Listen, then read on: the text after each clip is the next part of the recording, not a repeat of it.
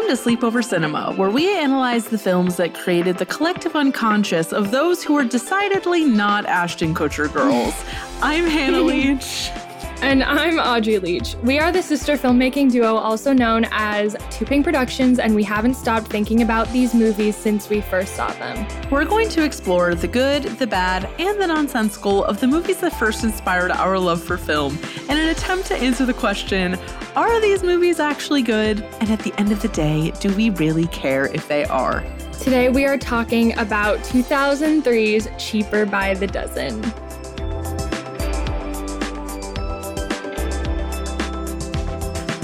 Twelve kids? I couldn't keep her off me. They were one big happy family until Dad tried to make things better. Shake McGuire wants me to coach the Stallions. My whole life is here in Midland. I'm not moving. I promise you, we will be a happier, stronger family. No idea what that means. Now, I got him. I, oh, I don't got him. things are getting a little tougher. They asked me to go to New York for a few days. I can handle this. Clean up on aisle 12! You'll need help cleaning up there. Life's turning a bit crazier. Have you seen a frog, Dad? Sorry, Charlie. Uh, Nigel. Kyle. It's Mark. I knew that. When I was reading the intro, it struck me as really funny to think that Cheaper by the Dozen would have inspired our love for film. it's a bit generous, but you Yeah. know, it's okay. It didn't not inspire it. It didn't actively detract, no. Yeah. Um, how's your day been, Audrey? you know, whenever you ask that question, I just feel actually this it kind of relates to our question for the culture. Can we actually just do the question for okay, the culture? okay, sure, sure, sure, sure. Okay. This week's question for the culture. The culture is super sick right now. It's actually really bad, period. Be real, the application. Simply why? So to answer your question, how when you ask me how my day is, I still work from home. I'm a full-time editor on top of doing this job, obviously. And so, you know, every day when that be real notification strikes, 9.7 times out of 10, I am sitting in the same spot in my room in my apartment. And I really just don't have anything. I have nothing to share. Like nothing has happened to me today. Like there's just nothing exciting. You know what I mean? Like what- what, am I supposed Yes. to say? And okay, I'm assuming that like everyone listening knows what Be Real is, but just the super short version is it's this really shitty, shittily made application where once a day they'll be like, you have two minutes to post a picture. And then you just like post a picture of yourself and then like whatever you're doing at the time. And it takes a picture on your selfie cam and your outside camera at roughly the same time. And that is the visual. Yes. Overall, I have to agree with you, but I was especially like over the past few weeks, um, because I'm in my new office space today. To those watching on YouTube, I will be recording here from now on. I'm so glad to have a consistent space, but I would always be at home, grimy, gross at like 1 p.m. And I'm just like, I don't want the world to see this. Like, is this real Yeah. enough for you? I think it is an interesting kind of next take on social media. Like the, the person who created this app never, I'm sure, did not expect that they would ever catch on like wildflower, wildflower, what? By Dolly. Wildfire, the way that they have. But the um, kind of like the purpose and the ideology behind the app makes complete sense as to why mm-hmm. it would pop off today because we are in the midst of Instagram's death. Like we are in the middle of Instagram's death. And for the longest time, I remember thinking like how is Instagram how would it die? Like it, I just don't see how something so integral could could die. What is to it? fail? Like, what is it that they're gonna do that could make people not want to post anymore? Well, they figured it out. They they they've done it, and it has to do with competing with TikTok uh, with short form video. Basically, our cousins told me about it one day, and I was like, "What is this app?" Like, I literally had never heard of it. And then within a week, it was during that huge wave when everybody got it, like in the same week. Mhm. I was like, oh, this will be cute to have with like just my family and like maybe two friends. But then yeah. Random ass people that you're not actually close with will start requesting you. And then it's like, well, if I accept them, I'm not going to want to use it because I'm not going to want to post my grimy self at 2 p.m. on a Tuesday. Yeah, yeah, yeah. That's the take. That's the question. I have not accepted anyone who I wouldn't be okay with witnessing grime, but also I haven't really gotten any troubling requests. I have. I know you have. I've I've received screenshots of the troubling requests and um just like uh-huh. yeah, not the best. I guess there's no answer to the question for the culture. We're merely planting some seeds of uh discourse. I'm not wholly against it, but I definitely don't use it every day. Like when I get the notification, most of the time I'm like, no, and I just don't do it. Well, my thing is, I'll go to do it, and then you open it, and it doesn't even let you take the picture, and you're like relaunching yeah. the app four million times. And it's just like, how are people using this? Like, how is this even a thing? I can imagine them just like freaking out, panicking at Be Real headquarters every day. yeah, yeah, yeah. Seems like it would probably be a really hostile work environment right now. Yeah. Add us on Be Real or don't add us on BeReal. Let's if you maybe, can find us. yeah. Catch us if you can, bitches. so, are we ready to get into this week's movie? I think so. Okay. Okay. So we're getting it into the facts surrounding 2003's Cheaper by the Dozen. This movie was released on Christmas Day 2003 and was rated PG for language and some thematic elements. To which I asked myself, what does that even mean? So I looked it up just so we know. Thematic elements or thematic material is a term used by the Motion Picture Association of America and other film ratings boards to highlight elements of a film that do not fit into the traditional categories, such as violence, sex, drug use, nudity, and language, but may also involve some degree of objectionable content. I don't know why it has to be categorized to be listed, uh, but apparently that's the rule. Now we know. The movie was directed by Shawn Levy, best known for his work uh, mostly as a producer on Stranger Things from start to finish. He's still working on it, as well as Free Guy, Arrival, The Adam Project, and The Spectacular Now. That can I just say that Shawn Levy's work as a whole is representative of white culture? yes, you are absolutely right. It's for white people. And this movie. yes. Definitely. So the movie was well, like this whole story has six people credited. So first of all, it was a novel co-written by Frank B. Gilbreth Jr. and Ernestine Gilbreth Carey, who were siblings, but they had a big family, is my understanding. So it's like a semi-autobiographical situation. And then the screen story. Oh, and of course, there was a movie, there was a 1950s adaptation of, of this story um, that came out a lot like closer to the book release, obviously.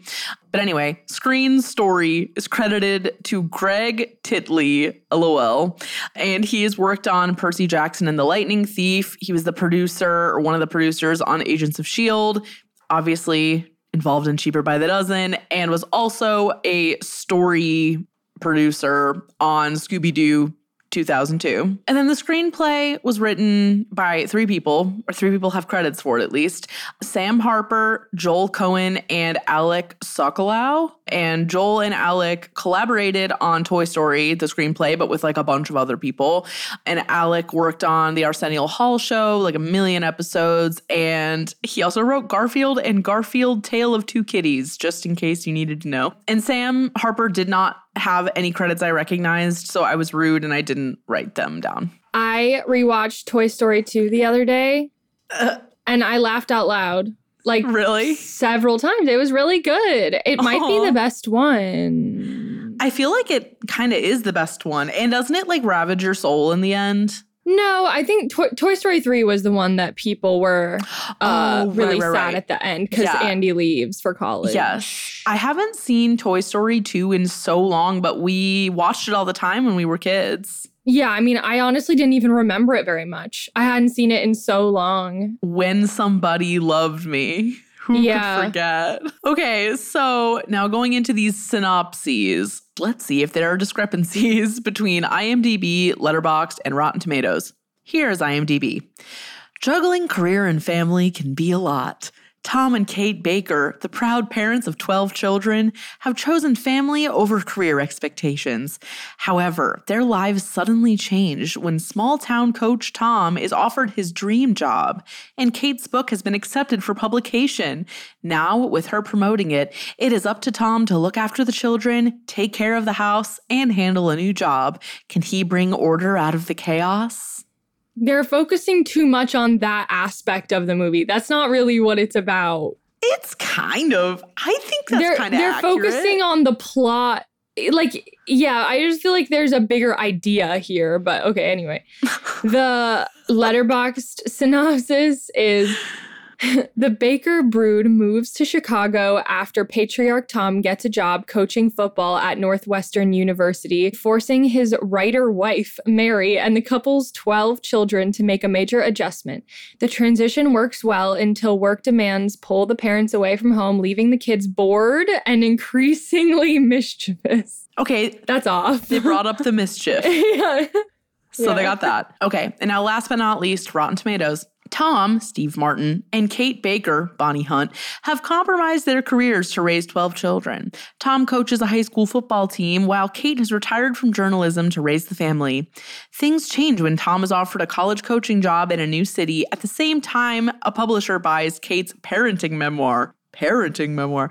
After moving. That's what it is. I guess it kind of is. After moving, Kate goes on a book tour, leaving Tom in charge of the children, who, already unhappy about relocating, plunge the household into chaos. Accurate. Fair enough. Two taglines. The first one is This Christmas, the more, the scarier. That's good. I mean, a Christmas release is very high stakes, so they had to say that. yes. And then the second one is Growing Pains. They've got 12 of them. Ooh. So nowadays, this season, I'm doing the cast. And let me say, this cast is freaking giant. But I wanted to include all the kids because I wanted to know which of them had stopped acting. So Right. that was the reason that I did all of the kids. So, first and foremost, Steve Martin plays Tom. He is known for Roxanne, The Jerk, Pink Panther, and more recently, Only Murders in the Building. Don't really have to go on about him. well, Um, he's also like a very famous comedian. He's the kind of person that like Banjo. would have Yeah, he he plays bluegrass music now, but also he's kind of one of those people that like our parents' age would be really into or could be drawn in by. So it was sort of like very intentional casting to have him be the lead in this movie.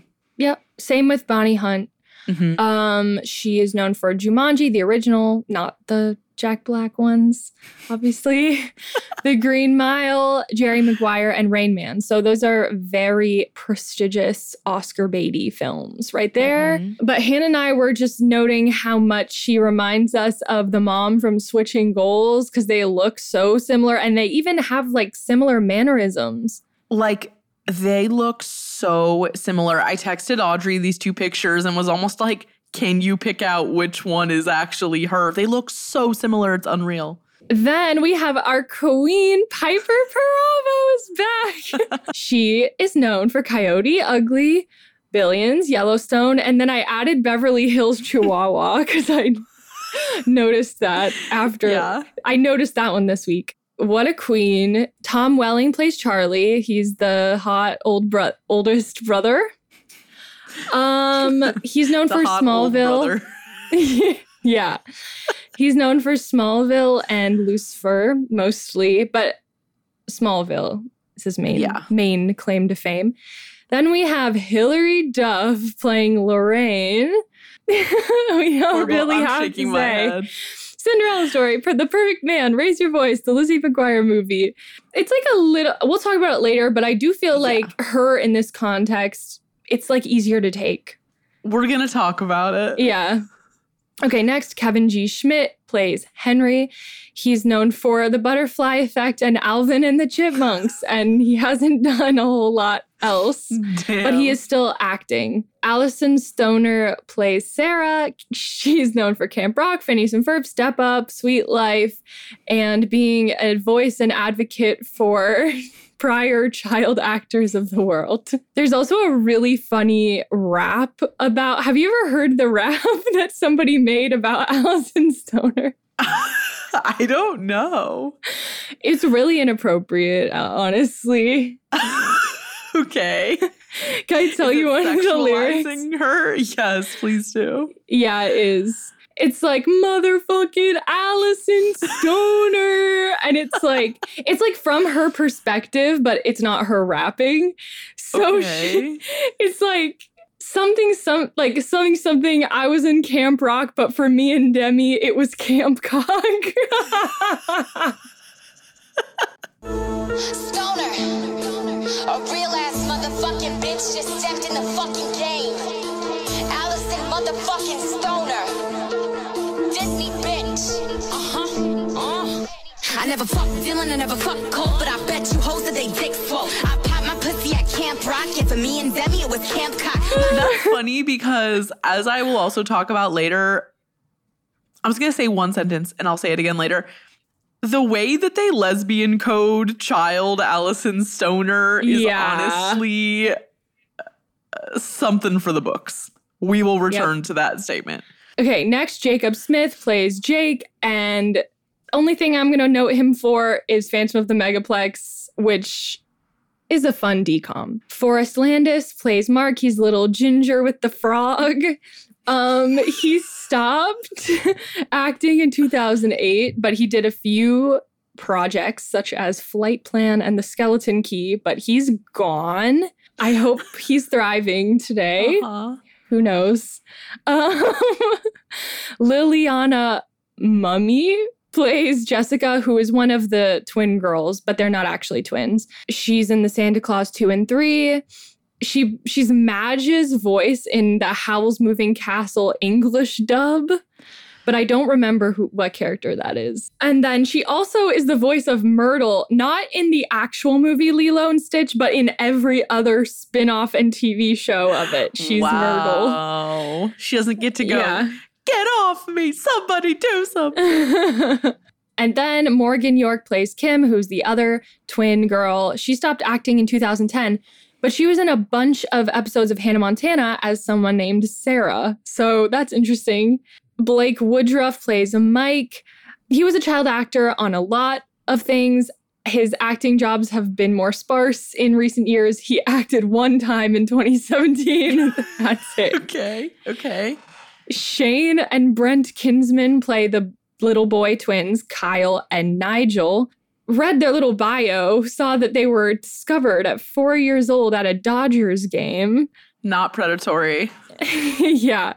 And they were in Desperate Housewives and the ER, like as twins. So that was their thing. Finally, so that's all the kids. We've got Steven Anthony Lawrence, who plays Dylan, who's the neighbor kid, and that is Beans from Even Stevens. But he also is in the Cat in the Hat movie, which makes a lot of sense because he looks Seussian. You know what I mean? He does. And also, it's funny that his character, or that he is known for playing a character named Beans, because there's also a character named Beans in this movie, and it's a frog. Alan Ruck plays Bill, who is Beans' father. um, and I didn't know this, but he's from Cleveland and he is most well known for Ferris Bueller's Day Off. And he- more recently, he was in The Dropout and Speed and Star Trek Generations. Those are some of the things he's known for. He's also in Succession, Yes, Succession. That's at least in the beginning. Yeah. I'm still in the beginning. Yeah, also Succession. He's in all of it. I love his character. It's awful, but it's great. Yeah. Where was Ashton? Oh, I literally erased him from my mind. Ashton was also in this movie. I tried to forget. I don't know what Ashton Kutcher girls. He's in he's in that movie um No Strings Attached. He's known for Punked, That 70s show. that 70s show. That's good enough. so the budget for Cheaper by the Dozen was roughly 40 million. Opening weekend, they made 27,557,647. And worldwide gross is 190,212,113. That's insane. That is insane. That just shows you the power of white family propaganda. and Steve Martin and Hilary Duff in 2003. Time for critical and audience opinions. So, critic score and letterbox average star rating. We had a 24% score critically on Rotten Tomatoes and 2.9 stars on letterbox. Most movies end up in the 2 8 to 3 3, I would say. Most Yeah. most movies do because that's how most movies are. That's really true. I guess especially the ones that we cover. yeah, and it's true. it's like an accurate ra- rating, I find. The critical consensus on Rotten Tomatoes. In this family of 12 children, much chaos ensues, but little hilarity. Too true. And then critic opinions, I just picked one from Roger Ebert. Hey, I liked Cheaper by the Dozen. These actors are skilled at being nice. Um, okay, and now, as one of my new favorite things, Common Sense Media. They describe this movie as inferior remake of 1950 classic has sexual references. Not okay. Okay. And these are the topics that you can discuss with your family. Families can talk about how the parents work together to make sure that they achieve a balance between time for work and time for each other. They can also talk about the fact that this movie was a remake of the 1950 movie of the same title, and this one was modernized for contemporary audiences. Why is Hollywood fond of remakes? What would the challenge be in remaking a family movie that is over five decades old? Why is Hollywood a fan of remakes? We are still asking that question. I'm question. asking myself. you know why? because humans love predictability and they love Yeah. comfort and they love knowing what they're going to get. And then lastly, how is pratfall violence used for the sake of comedy? Why is it funny for some people to see people fall over and break things? T, I'm asking the same questions. I've never been a pratfall type of girl. I do not care. Yeah. I don't think it's funny. And if that makes me a stick in the mud, that's fine. Okay, and now for audience opinions, we had an audience score of 56% and just a few uh, little snippets here. Three stars, nothing cozier. Next one, 0.5 stars. Procreation propaganda and insidious to the core, built around bullshit family values and threadbare, indecipherable storytelling. Nothing about this movie makes any sort of sense. Remember, if an athletic cup falls in your pasta, always say pasta de la crotch as you take it out of the marinara sauce. And lastly, three stars. Essential pile of DVDs left at a vacation home core. Correct. Very agreed. Very agreed. yeah. Okay, so in terms of when did we first watch this? What do we remember? Um, I have all my thoughts written down here, but Audrey, what do you have? I actually have no memory. I know I saw it like when I was little, but I don't know when. I have no memories surrounding that.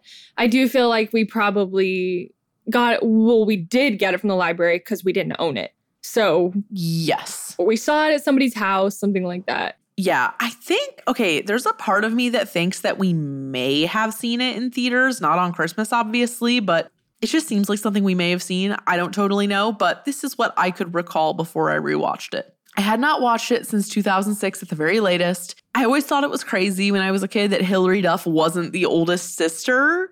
Like, it seems like she should be, but she's not. I like that she's not.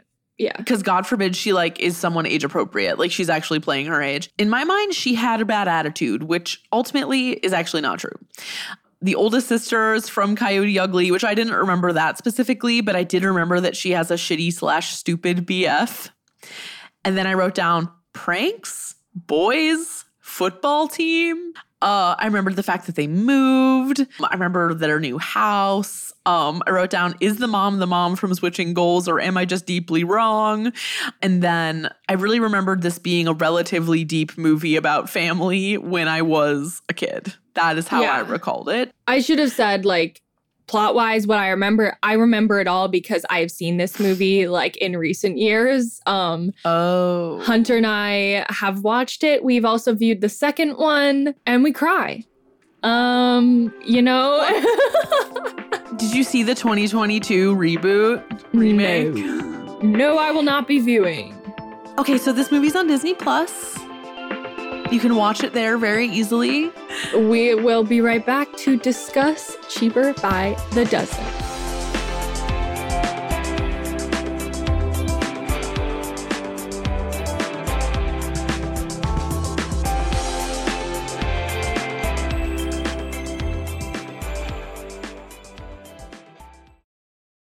Hello, everyone. My name is Matt Neglia, and I am the host of the Next Best Picture podcast, part of the Film Entertainment Awards website, On our show, we explore all year long what is possibly going to win Best Picture at the Oscars. We do this by conducting interviews with people within the film industry, holding weekly reviews of the latest theatrical releases, and on our main show, where we dive into various different topics, answer your fan questions, and also do our best to explore Oscar history's past in hopes that it will tell us something new for this upcoming award season race. We hope that you will join us on all of the various podcasting networks. We look forward to seeing you over at nextbestpicture.com.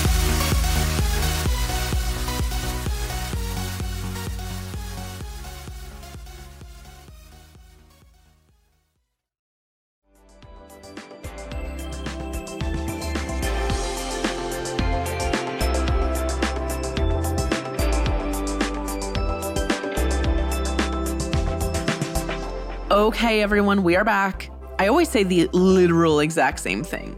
Hear ye, we have reconvened to decree our issues with Cheaper by the Dozen from 2003. Because we had a lot of fun with the trivia in our first episode of this season, we thought we would continue the trend. And each week we're going to ask each other a pop quiz, um, a few questions about the movie, and see what we remember. And it's also going to force us to pay more attention yes, to which is what we need. the movie. So here's question number one. This is a challenge potentially, but I think you can do it for sure. Name four of the 12 children. So you got the baby twins, Kyle and Nigel.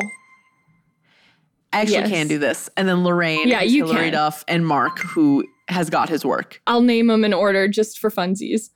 Okay. Nora, Charlie, Lorraine, Henry, Sarah, Jake, Mark, Jessica, Kim, Mike, Kyle, Nigel. Done. Imagine being a child named Kim. Second question What is the name of the band that performs the song I'm Just a Kid? Simple plan. Yeah. And thirdly, what is the mascot for the college football team that Tom coaches? I have choices if you need them. The Stallions? Yeah. Yeah. Well, I don't know if that's their mascot, but that's the team name. That's what I Which meant. was confusing to me because I'm pretty sure that Northwestern's team is the Wildcats, but for some reason they're No, like- calling it the Stallions. I don't know why they're even saying it's nor- it's not Northwestern. Their colors are red in the movie. Like that doesn't make sense. Well, so I thought it was a fictional school. Thank you for participating. Thank you so much. I will quiz you next week. You can't study for it, so get ready. and now let's move on to our thoughts. Who should go first? What? Let's do let's do good first because I have a lot more bad than good. well, right off the bat in this movie, these are the days. I wrote down mom and dad core. Like that song kind of goes off in this context. You think so? Yes. Mark's room, the the reject child of this family. Yes. See, that's actually the sweet room. Like that's actually the cool room. I wrote the same thing. Yeah, I'm like there should be no shame in his game. Like you got the Harry Potter room but like on 10. Like the cool version. Yeah. So like Yes. I Get over it. yeah, like you're fine. Also, it's like you're all getting your own room except for the twins. yeah. That will be a nine bedroom house. I mean, that's something we got. I have things to say about that, but it's not particularly positive. Um, Okay. But the line, my latte, when the, the kid, basically the bullies at school are supposed, there are these like white kids that are wearing like backwards caps, which is a whole thing. Right. But they're supposed to be like rich white kids of Evanston. And Yeah. he's about to like bully one of the kids of the Baker family and he knocks so somebody knocks over his coffee and he's like my latte. my final appre- thing to to really appreciate is that this movie does bring back like f- that feeling of moving as a kid and like how much I wrote the same thing. Yeah. it sucks but like i can appreciate that that that was an, a somewhat accurate portrayal of the feeling that's what it feels Yes. like Yeah, Yeah. like the shot where the trucks are like going down the freeway. I wrote down the exact same thing. I wrote down the feeling of moving is bananas because it really is when you're a kid. yeah But I mean, we thrived everywhere we moved to. Prime Hilary Duff being in this movie is extremely weird. However, her actually having well written, interesting lines is nice to see. yeah it's refreshing and like her playing a character because she's not as we know and have established she's not the best actress of her generation.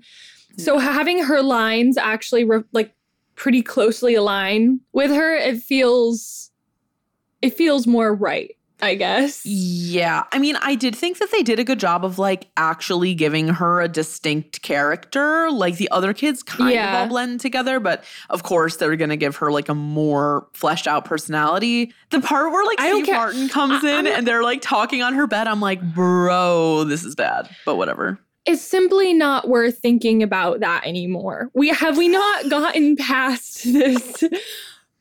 This is Hilary Duff is not a question of good or bad. You're right. We're beyond that. I really enjoyed the implied Catholicism of Nora not being allowed to sleep with her boyfriend in the same house. And I also appreciated it when they finally bring up the rosary like 60% of the way through the movie. I'm like, thank God they Yeah. finally named the Catholicism. yeah, because they almost don't. They almost don't bring up religion at all, and it's like this is the most Catholic family I've ever seen in my life. yeah, it's like there's definitely something going on here because why the hell else Yeah. would you have that many kids? I love and am confused by Alyson Stoner being framed as a gay child. They literally call her Butch, which is hilarious. And uh, You go ahead. you ain't seen nothing compared to the second movie, Cheaper by the dozen. It gets it gets intensified. Really? Yeah, because and guess who her love interest is? She turned. They do make her straight in the end, Ugh. but guess who's who her, love interest, is? Taylor Lautner. okay, Taylor Lautner is the type of guy that lesbians like, so it all makes sense. And then my last good thing is, or not even good, but like, I wasn't that wrong about tone. Like, it is a quote unquote deep movie about family in some ways. So at least there's that. Now the bad. Take us away. I didn't think it as a kid, but watching it now, I definitely kind of do feel like it's big family propaganda. But at the same time, it's like, well, big families do exist and they do love each other. So, like, I guess that's valid. like, Fellas, is it gay to have a big family and love each other? I'm just like, yeah, viewing it as a kid, I was just like, okay. I, I didn't, because I just wasn't thinking about it from a parental or adult perspective at all. yeah. So I think I was just like, wow, how zany would it be to have a group of 12 children? That Evanston house would be like $1 billion. I wrote that down And I- too. I was like, okay, yes, he got a job upgrade, but is he a billionaire? Because that I mean- shit is uh, crazy. There's a potential that it's like a university owned house that maybe Yeah. they something, but that's like a frat house, like frat house size. Yeah, they they should have clarified that because I'm over here like breaking down the square footage. I'm like, how, how could they You're possibly? building, you're building it in Sims 4, like to to Yeah. scale, like getting into it. I this is this is kind of a, a logistical thing that I thought was annoying. So obviously they're gonna say that they have 12 kids a lot. They're gonna use and they do. They say um in the voiceover and everything how often they have 12 kids. When he is at the point Say.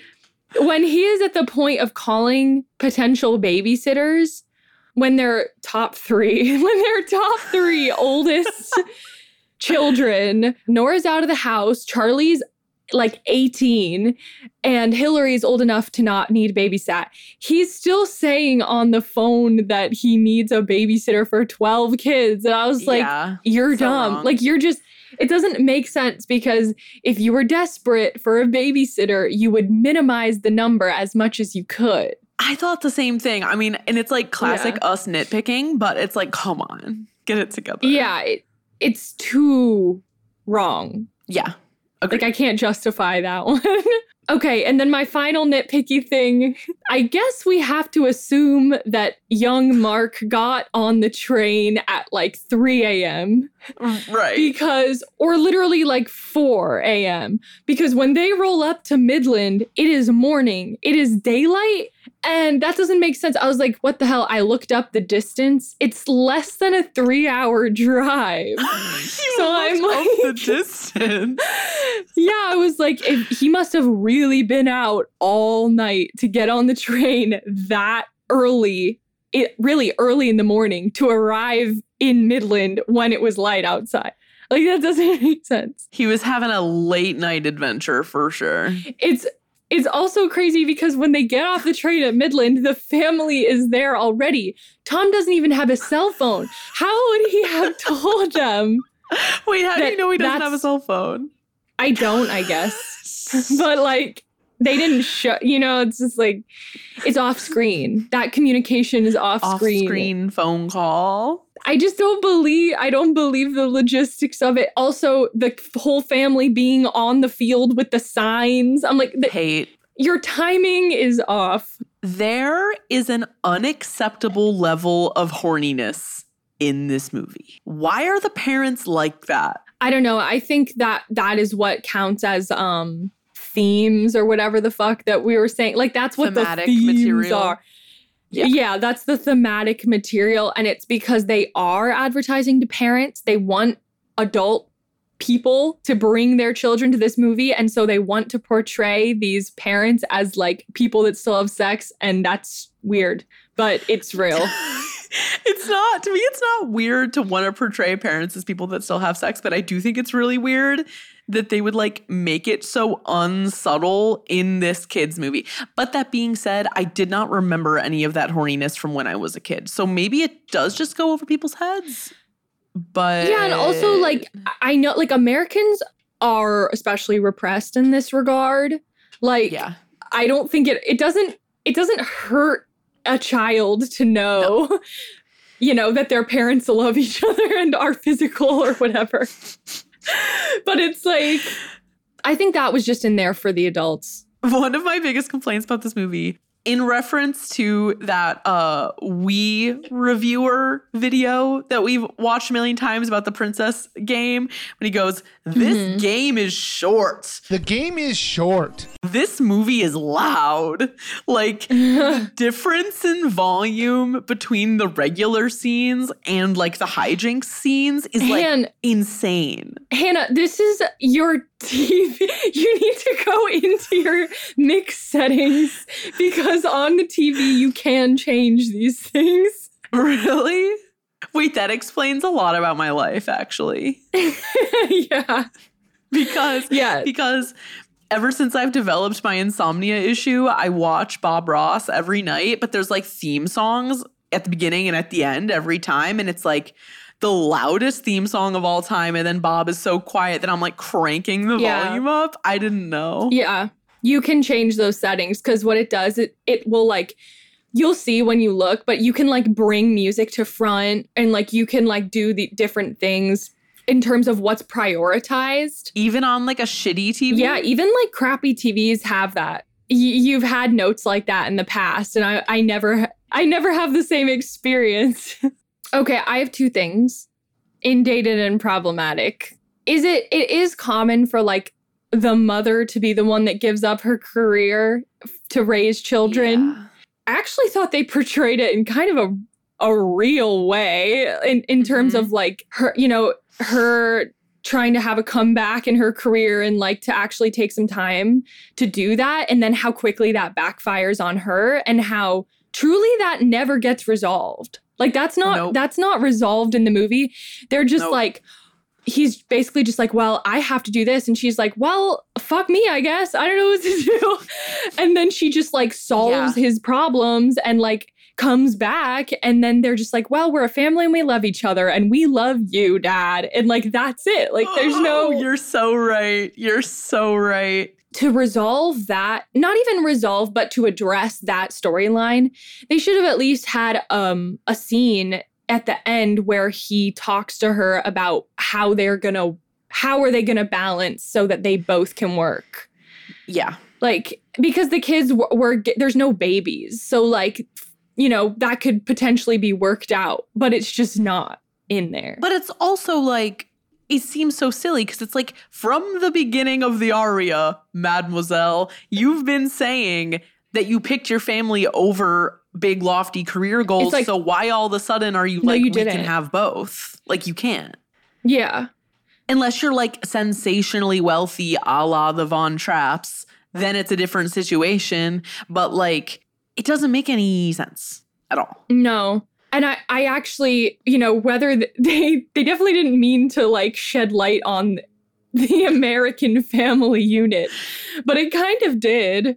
Like in uh, the way that that movie is resolved, it says a lot more than I think they could have like intended it to. It, yeah. Yes. I also kind of can't help but wonder, and this is one of the things that makes me feel like it's not that Catholic, even though it is, is like, why is Nora so determined to have like cut herself out of the family to be like, I'm here doing my thing now? Like, instead of like actually really volunteering to help? And also, why does she have like the worst boyfriend of all time? Like, there's just some elements about her character that don't make sense to me. I think it makes complete sense that she would want to have her own identity. Like that's the whole thing is she's like tired of being a caretaker. So she's Yeah. like let me go try to be an adult and like form my own identity and she's she's like being a complete bitch but like I think it is it is somewhat realistic like how that's going down. I think also the like the sex policing of her and Ashton Kutcher is extremely real, but also kind Yeah. of funny because the parents are so like not like that with each other. I will say that I thought it was really weird that Ashton Kutcher and the oldest brother looked so similar. like the like Ashton couldn't be like a blonde guy instead. Like I'm wondering what happened there. I'm actually kind of not mad about it, but the portrayal of the kids in Evanston being like white kids, but they're like somehow urban is a weird thing that they did. Yeah, like when they're moving into the the neighborhood and there's like the white kids in the car next to them listening to hip hop like rolling up their windows and they're like, "Are you sure we're going to fit in here, dad?" It's like, Yeah, which what? What the fuck? The way that Charlie and Lorraine were bullied at the high school was so fucking weird. So also, it was Dean f- Dean from Gilmore Girls was the bully. and I was like, I just don't buy that. I was like, I don't buy him as a bully. I don't care where I don't care where the new kids are from. If they look like that, if they're that hot, no one's Yep. saying shit. And that's I wrote how that it down is. too.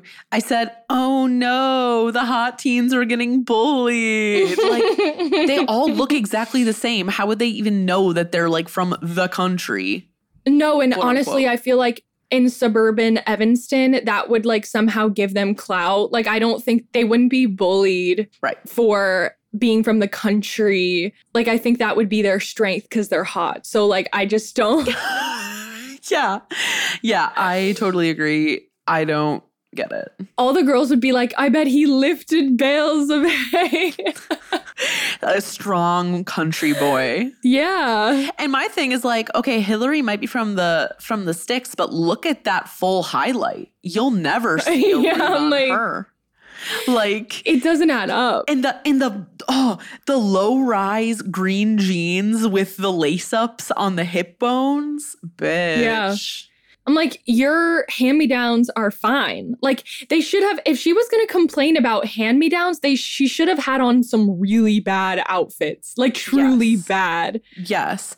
Oh, which leads me to two points. Which the first one is I just realized this. How are they like, you can't sleep with anyone until you're married? And yet she's walking around in these like extremely sexy pop star pants, first of all. And then, second of all, I don't understand why in everything Hilary Duff is in, she looks exactly the same. Why doesn't anyone ever do anything with her to make her look like a character? I don't think they were allowed. I think it's contractual.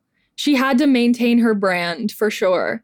What's the point of that, though? Like brand consistency and an she's an entity. She she's a it's like the Olsen twins. Like you don't fuck with with perfection, brand perfection. leave I mean, we did leave all- it alone. And we did already say it's not a question of if she's good or bad. Don't fuck just- with it. It's just, is she there or is she not? And she is there. My last question is why did the dad, why did Tom seems so sad at the Christmas dinner? He wa- he wasn't trying to be sad. That was him trying to be sentimental. I see the difference there. You're like, I'm different. No, but the look on his face is not No, no. sentimentality. It it was to me. I don't know. That's how I read it. I he to me it looked like he was annoyed. I guess I was just seeing what they intended, which they definitely You're intended. like, guess I'm different. no, like I just genuinely was like projecting what they wanted me to project. like that's what they want. This movie's not good. It's not the worst. I don't know. I think it's okay. I think it's all right. I think it's if you have nostalgia. I do have nostalgia for it, like more so than Coyote Ugly or whatever. So I think it was. Right. It feels like a step up from last week for me. But it's totally fine. I don't really think it's worth watching now unless you really, really, really loved it when you were a kid or something. Or if you're from a big Mhm. family, then you should watch it. but I feel like if you're from a big family, you know it's nothing like that, and so it's like I see through your lies. But but like if you're an only child, or you only have one sibling or two siblings, it's like. What would it be like to have a big family? It's No, like but I feel like that might be what it's like. kind of but like cartoony it's like the up like the the, the upper Yeah. version of big family the hopped up version. You mean that not everyone's large family has an actual frog falling into their scrambled eggs on a daily basis? you know what one thing i do appreciate about this movie their innovative sound and blocking Okay. because when it, in those scenes where all the kids were kind of peripherally involved and it was like it'd be like a one take or it'd be like a bunch of stunts in a sequence where things are flying and he's carrying kids and he's putting a band-aid on all that stuff yeah. that was really well done Yeah. and I liked the sound design of it because all that stuff was added later. Like all the things they were saying were kind of funny. Like when he's like hiding in the closet on the phone, the the twin boys are like, "Come out and take it like a man." like yeah. they say never work with children. And they did. And it worked. I think I think it's a great And they It survived. actually- there actually are some good child performances in this. It does beg the question though, did you watch the blooper reel? Because the kids begging to be done, a little troubling. But nothing is more troubling than the fucking outtake of the mom making out with the son. Why? Yeah. Why would they put that in there? Because kids were gonna see that. Maybe I should get a job at Common Sense Media based off of how yeah, I you sh- you should. I'm repressed from incest. this movie was fine. It's fine. If you like it, if you liked it as a child, watch it again. I'm personally not watching it again, and that's fine. You are valid. You are valid. This is a safe space. In that case, Audrey, you can find more from us at evergreenpodcast.com slash sleepover dash cinema and keep up with our latest creative projects at toopinkproductions.com. We're on Instagram, Twitter, TikTok, and YouTube at Sleepover Cinema and post a full video version of each episode on YouTube every Thursday.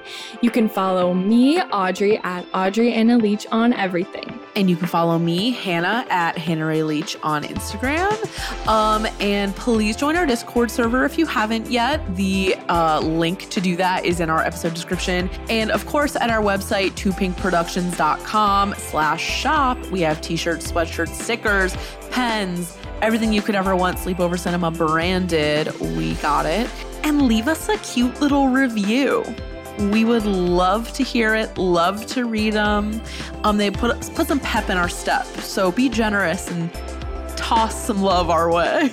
Sleepover Cinema is a production of Evergreen Podcasts, produced, edited, and engineered by us, Hannah and Audrey Leach. Sleepover Cinema is mixed by Sean Rule Hoffman with theme music by Josh Perlman Hall. Executive producer is Michael D'Aloia. We'll be back soon. Bye. Bye.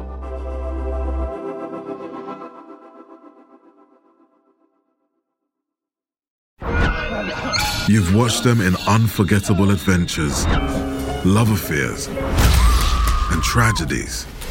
Now it's time to hear their own remarkable stories. From the makers of Death of a Rock Star and Death of a Sports Star, this is Death Ready. of a Film Star. And action. Starring Heath Ledger, Marilyn Monroe, Chadwick Boseman, Robin Williams, Carrie Fisher, and Bruce Lee. Search for Death of a Film Star in your podcast app. You've seen them tell stories. Now it's time to tell theirs.